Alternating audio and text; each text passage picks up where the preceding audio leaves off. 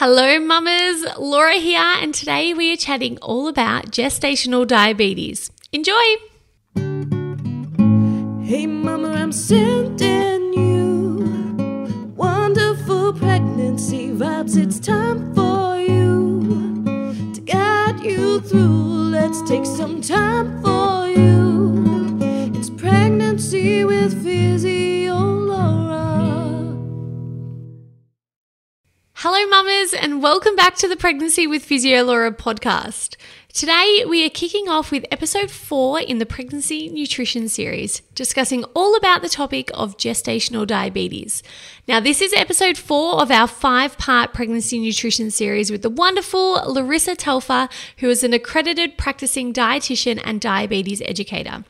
Don't forget, we have already released the first three episodes in this series, which cover the specific nutrients needed for each individual trimester of pregnancy, safe fish and caffeine consumption, what foods to avoid during pregnancy, pregnancy cravings, and healthy gestational weight gain. So make sure you go and have a listen to all of those episodes before you dive into today's. There is so much amazing content coming up in this pregnancy nutrition series. So if you haven't already, be sure to subscribe to the Pregnancy with Physio Laura podcast so that you don't miss out. Coming up in this pregnancy nutrition series, we'll be chatting about snack ideas for labour and the best ways to nourish the postpartum body. We also have a bonus sixth episode exclusively available to members inside the Pregnancy Posse, where Larissa answers all of your questions around breastfeeding nutrition and baby led weaning. So we cover keto diets, fasting, breastfeeding probiotics, extra calories and nutrients needed while breastfeeding, and ways that you may be able to boost your own milk supply. Remember, this entire podcast series and all our other podcast series, along with any exclusive member only content, is live right now inside the Pregnancy Posse. So if you'd love to access all the bonus content and listen to or watch this entire podcast series right now, rather than waiting for all future episodes to come out, then please do check out the Pregnancy Posse today. I have taken my years of experience as a women's health physiotherapist and made this information accessible to every wonderful woman online inside the Pregnancy Posse. When you join the posse, I will guide you week by week through your pregnancy with safe weekly workouts tailored to your specific week of pregnancy. I also do a weekly Q&A session where I answer questions from our amazing posse members. There is also a lovely community forum where posse members all support each other along with an extensive resources library helping you prepare for birth. Improve your pelvic floor strength and manage any aches or pains that you might have. I'd love to help you have a healthy, active, pain free pregnancy. So just head over to thepregnancyposse.com to see what the Pregnancy Posse is all about and to trial it for seven days. Now, let's get into episode four of our five part pregnancy nutrition series. You are going to love today's chat with Larissa as we jump into the ins and outs of gestational diabetes. Enjoy! a really common thing, or not super common, but I actually love to know the stats on it. Gestational diabetes. So we know Mm. that um, probably you'll know someone that has it if you don't have it yourself. But it is something that I I see a lot of women managing these days, but who don't really understand much about it or how to manage it very well. Unfortunately, there's a lot of um, support within the hospital Mm. system. It seems these days. But could you give us the down low on what is gestational diabetes and why women may get it during their pregnancy? Yeah, yep. This is kind of my jam, so to speak. So I'm also a diabetes educator. So I'm working with women with gestational diabetes every week and, and seeing I've seen hundreds of women go through with gestational diabetes. So and it is becoming more and more common. Um, so I think the the latest stats are that it um, impacts around 10% of pregnancies in Australia. So Wow. it's not uncommon. Mm. most people have known of someone that's had gestational diabetes. People aren't often aware of it until, or that they're at risk of it until that it happens. Mm. So, the reason gestational diabetes occurs is it is driven by the growth hormones that the placenta is producing in pregnancy. So, these growth hormones trigger or lead to something that we call insulin resistance, which is when our body doesn't, um, I guess, utilize the insulin that our uh, pancreas is producing as effectively. So, um, in a normal pregnancy, um, our body's actually requiring two to three times more insulin by the third trimester than when we're not pregnant. And interestingly, once a placenta's out, those insulin requirements just drop straight back down to what they are when you're not pregnant. So it's really um, quite impressive the impact those growth hormones have that the placenta is producing on uh, how our body uses insulin and how much insulin we're needing. Mm, that's amazing. Mm. We're needing insulin to help regulate our blood sugar levels during pregnancy. And if for some women they're not able to produce enough insulin to counteract that resistance, and they therefore end up with higher blood sugar levels, and this is when we tend to see gestational diabetes diagnosed.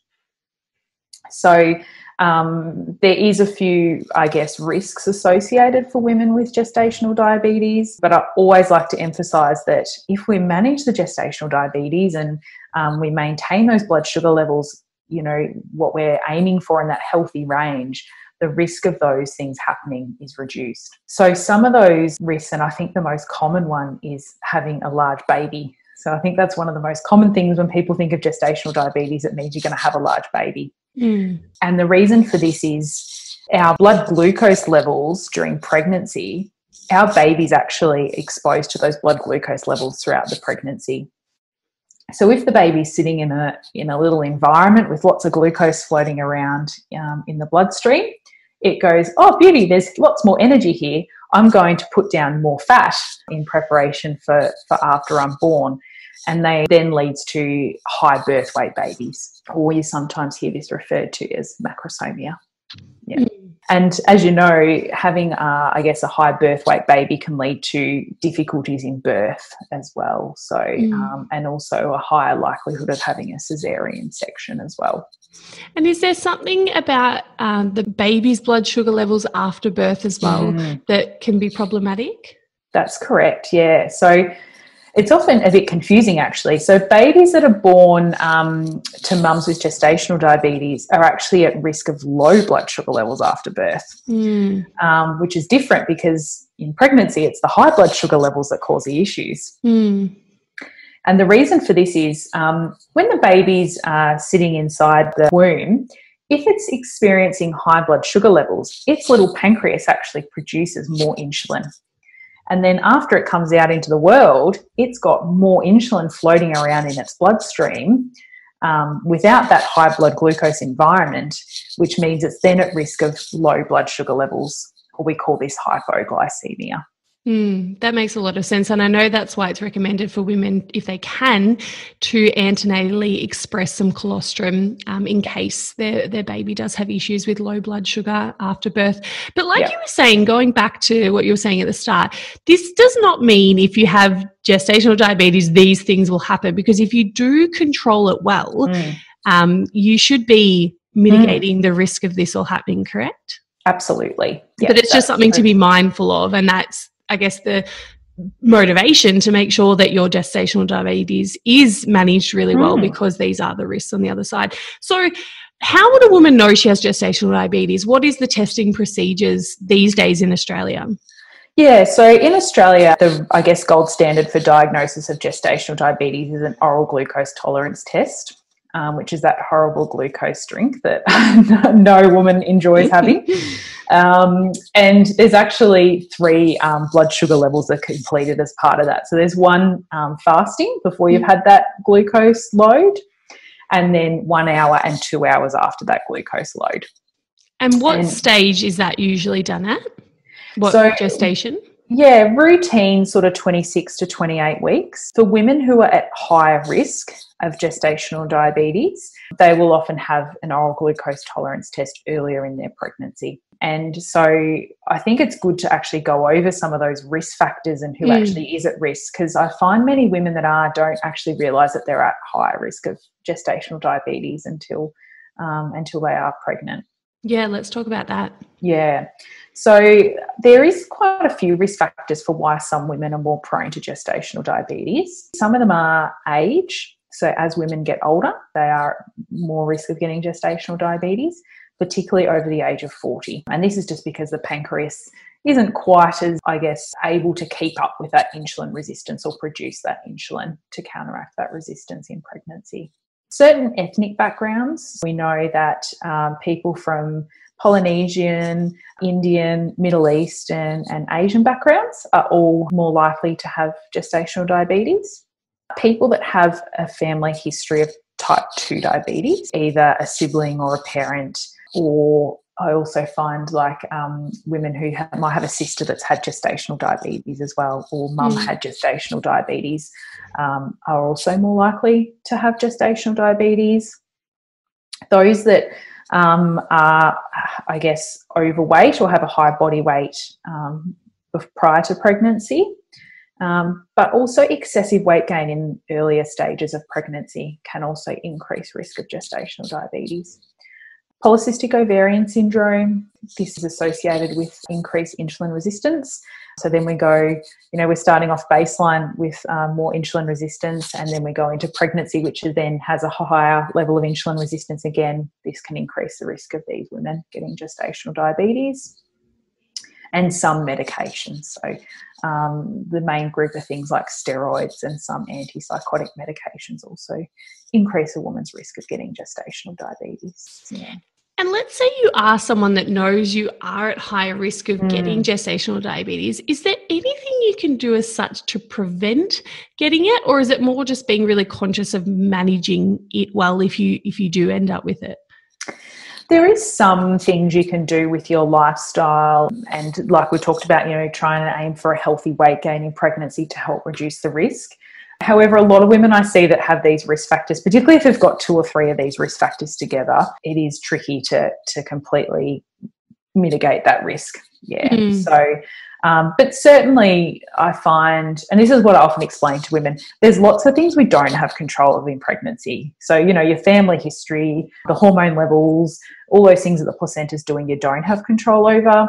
Um, but in terms of your lifestyle, what you're eating, and your activity levels are things you do have control over. So try and focus on those things you can control mm. um, because these will help with managing your gestational diabetes and also potentially reducing your risk of developing diabetes in pregnancy. Mm. Yeah. I certainly know um, I've had a couple of women who are like super fit, super mm. healthy, just not the type of person just mm. you know mm. looking they're not overweight they're not of those ethnicities you mentioned they've not no family history and they come in so upset because they've just been diagnosed yes. with gestational diabetes and I always try to remind them like it's not your fault. Like these no. things happen. Yeah. It doesn't mean that, you know, you did something wrong. It's just yeah.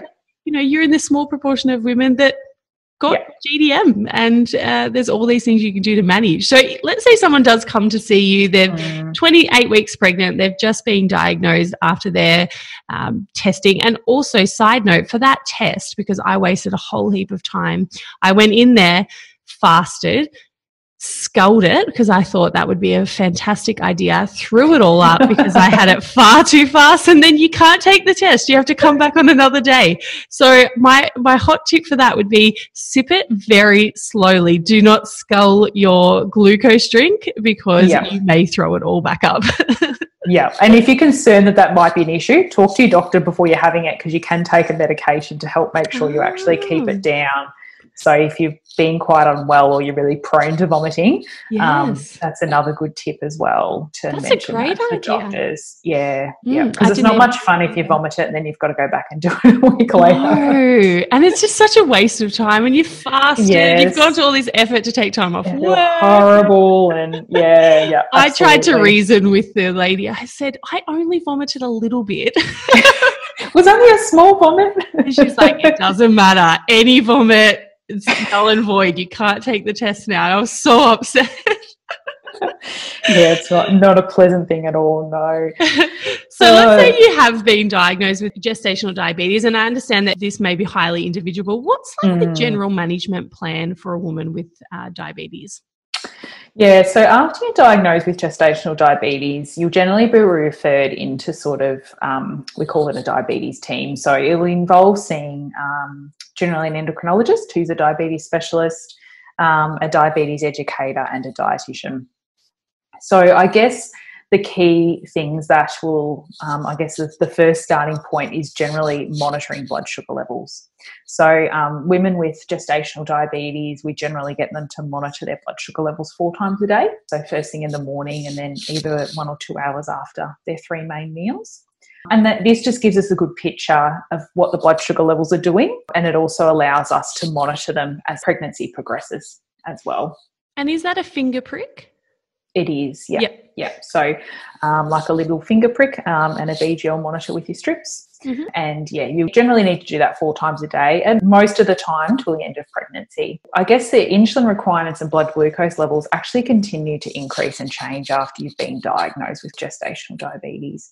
So we do need to really make sure we're monitoring those blood sugar levels as each week of the pregnancy progresses because we know that those growth hormones continue to increase. So Mm. um, we need to see what the impact is on those blood sugar levels. And then in terms of, I guess, lifestyle and food and eating, um, a lot of the uh, recommendations are you know, based on healthy eating. And we want to aim for a steady intake of carbohydrates throughout the day, regular meals and snacks to help stabilize the blood sugar levels throughout the day. Many women with gestational diabetes will get them to monitor their portions of carbohydrate as well to help them, I guess, make sure they are spreading that carbohydrate load across their meals and snacks throughout the day but also making sure they're still getting enough nutrition for the pregnancy as well. So, Mm. the actual amount of carb and, and how that looks is quite different from person to person. And, and that's why it's pretty routine to see a dietitian as part of gestational diabetes to go over that. Mm, yes, Mm. definitely. And that would be plan A is lifestyle Mm. management. And actually, while we're here, could we touch on we know that exercise is an important part of managing your diabetes. Could you explain how exercise and insulin work and why exercise is so important? Mm. So, we know exercise is really effective at counteracting that insulin resistance. So, after exercise, it actually improves how our body utilizes the insulin that our pancreas is producing. It actually improves the insulin sensitivity. Mm, okay. And I find that it can make a really big difference. Like, so for example, if someone has quite a large lunch, you know, they've got a special occasion on or something, if you can get out for even like a 20 minute walk in that time before you're then doing that check, um, it really improves how your body utilizes that insulin and uses up some of that energy from that large meal you've had and makes quite a big difference in terms of the blood glucose levels when you then go to do that check two hours down the Mm. track. It is a really important aspect of that gestational diabetes Mm. management. Yeah. Yes, definitely. And I know a lot of my pregnancy posse members sign up to the program because the Mm. workouts um, they're 10 to 15 minutes long and they are really effective at helping to stabilize those levels in conjunction Mm. yeah with a really healthy um, stable diet as well so that's great to know so you're managing your diet and you're exercising well and you're checking your blood sugars regularly to make sure you're you're on track so let's say if that's working you would just continue like that throughout the rest of your pregnancy i imagine is that right That's correct. Yeah.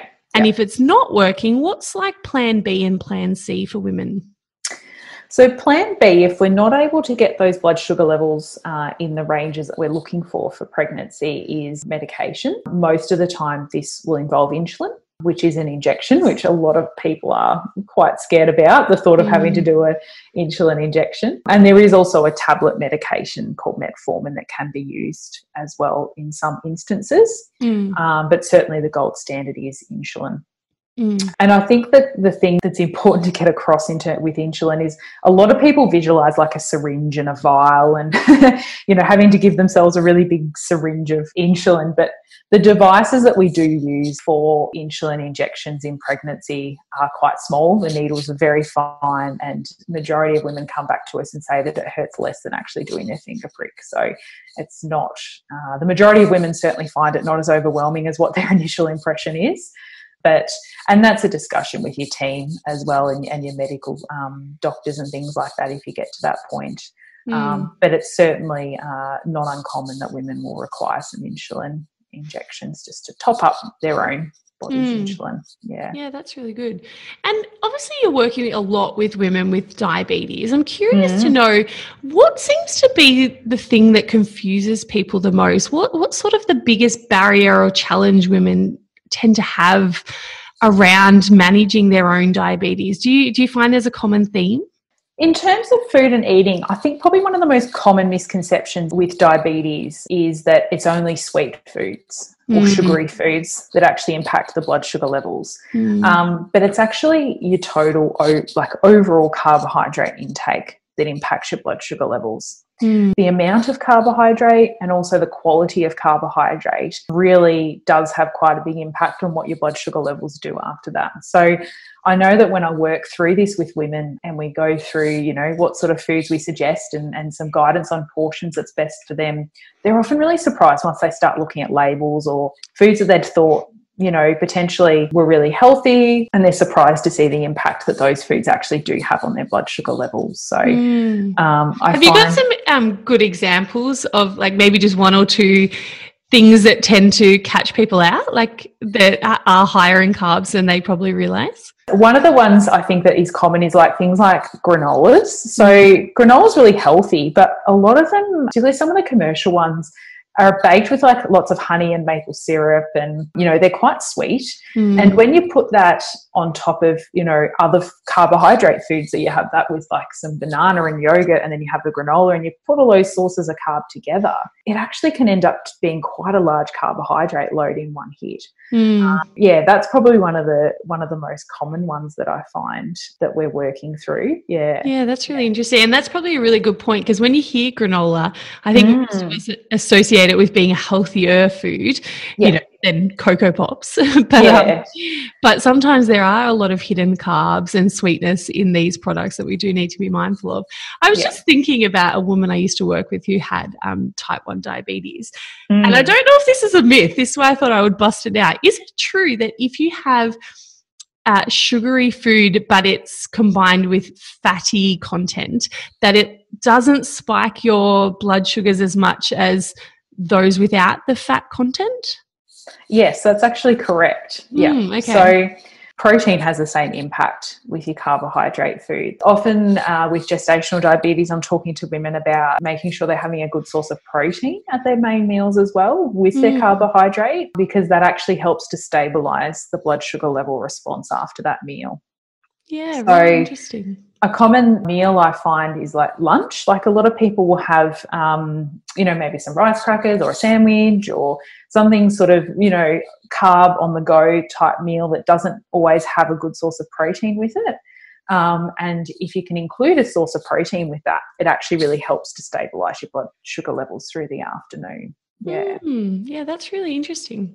I Mm. never knew if it was one of those things that people were just Yeah. making up or whether it was a legitimate fact, but that's Yeah, really yeah.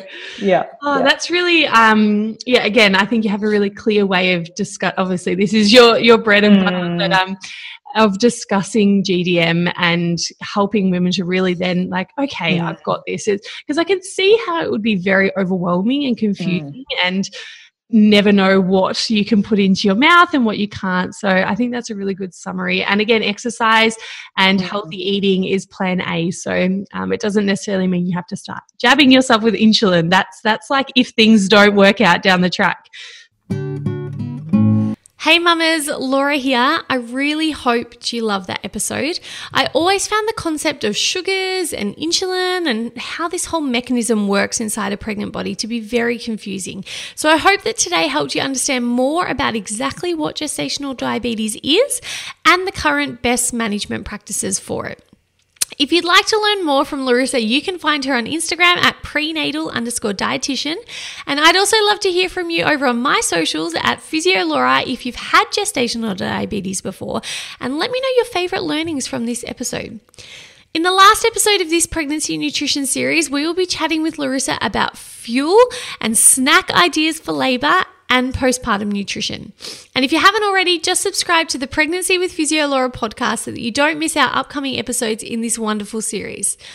If you love today's episode and you want to consume all the episodes all at once without waiting, including our bonus episode, you can find this entire podcast series along with all our other podcast series right now inside the Pregnancy Posse. For most series of the podcast, we do record exclusive bonus content for Pregnancy Posse members. And in the bonus member only episode for this series, Larissa answers members' questions about breastfeeding nutrition and baby led weaning. So we'll chat about extra nutrients and calories that you'll need when breastfeeding, whether keto diets or fasting diets are a good option after birth, breastfeeding probiotics, and so much more. Inside the Pregnancy Posse, you will also find weekly guided pregnancy workouts, an extensive resources library on things like birth preparation, pelvic floor exercises, managing pelvic pain, and so much more.